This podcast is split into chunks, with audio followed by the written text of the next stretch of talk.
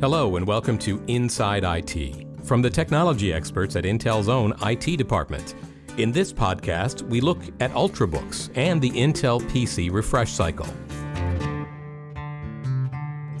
We've talked in previous podcasts about Intel's plans to deploy Ultrabooks with Microsoft Windows 8 to its employees.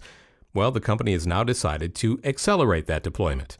So we decided to look into this acceleration and the PC refresh cycle in general with Intel's John Mahvi. I am the PC fleet manager for Intel IT. Mahvi says a lot of thought and planning goes into replacing PCs in a company like Intel. They have a total cost of ownership model designed to find the refresh sweet spot that maintains productivity while keeping costs low. Within our overall total cost of ownership analysis, we found that time frame to be somewhere between uh, three and four years. We're talking about a lot of PCs 100,000 for Intel's general workforce. 80% of the mobile PCs are notebook PCs. That pretty much means a continuous refreshing throughout the organization. So you have to plan well ahead so that you can even out the spikes that will naturally occur.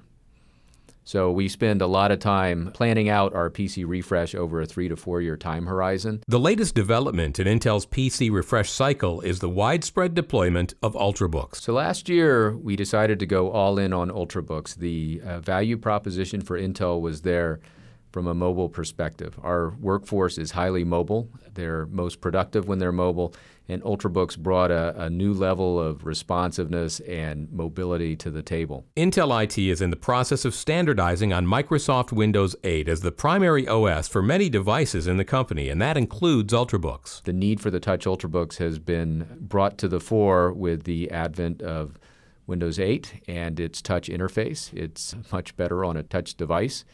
And we're also looking ahead about a year, a year and a half as we start to harvest the advantages of touch with touch enabling our applications and making our applications more touch and gesture aware. We're going to need PCs that can take advantage of that. Intel IT also conducted a survey of employees.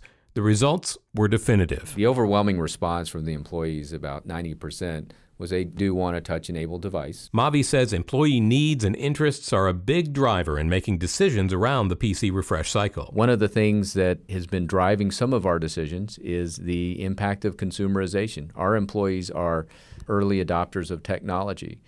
So we, we're trying to meet that with devices that will be productive for them. All of this leads to Intel's plan to accelerate deployment of Ultrabooks throughout the organization in 2013. Our current target is we're going to have about 14,000 touch enabled Ultrabooks deployed. Most of those, uh, if not all of those, with Windows 8. Mahvi says there are two main areas to consider when calculating the cost of this move to Touch and Ultrabooks. One is the incremental increase in the cost of the device. We've dealt with this before. When we first moved to mobility, even though the prices were a little bit higher, as we worked through that, we changed our processes and what we were doing over time so that it didn't spike our total cost of ownership. We're expecting to do something similar with the newer devices. The other element of cost to consider is looking at making sure all the apps work within the new environment. We have a lot of apps, over a thousand applications that need to be validated and tested on these new platforms. There's work required to do that we're leveraging what we did when we went from XP to Windows 7 to do a similar process, but streamline it for everyone to validate their applications on Windows 7, to verifying those applications that are working in Windows 7 today to working on Windows 8 and the new browsers that are coming with Windows 8. Once the decision was made to deploy Ultrabooks widely, Intel IT conducted proofs of concept around the various types of touch devices. Ultrabooks and touch devices come in many different flavors. There's the traditional clamshell, and then there are now the two in one devices that flip and twist and turn into tablets. So we're still parsing that out. And what, what we're finding is it truly is an individual choice. When looking at the range of devices and choices available, Mahvi says there are factors that are critical when deciding what Ultrabooks to deploy in the Intel environment. We found things that are important to us are things such as durability. Are the hinge designs good? What is my ability to manage the device? Do I have global warranties and an ability to repair the system anywhere if it happens to break. We look at battery endurance And probably one of the key aspects that we look at is what is its wireless performance? Does it have the, the right components in it to give me a good connection? Because these devices are designed for wireless. We're a, a primary wireless environment at Intel. As a result of these considerations, all of the Ultrabooks at Intel will be business Ultrabooks with vPro.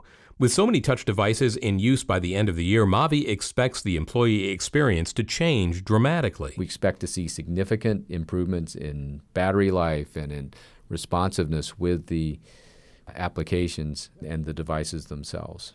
I currently have a Touch Ultrabook. It's a, a clamshell design Touch Ultrabook. I found that I have changed the way that I use it.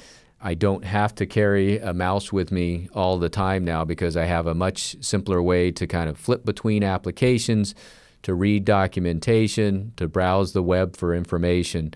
It's a much more intuitive, for me, type of activity. John Mahvi says by examining the market, listening to employee desires, and applying PC refresh cycle best practices, the company is reshaping the employee compute experience with this accelerated deployment of Ultrabooks. We know we're moving fast for Touch Ultrabooks. We've always used our traditional TCO model to determine PC refresh rates.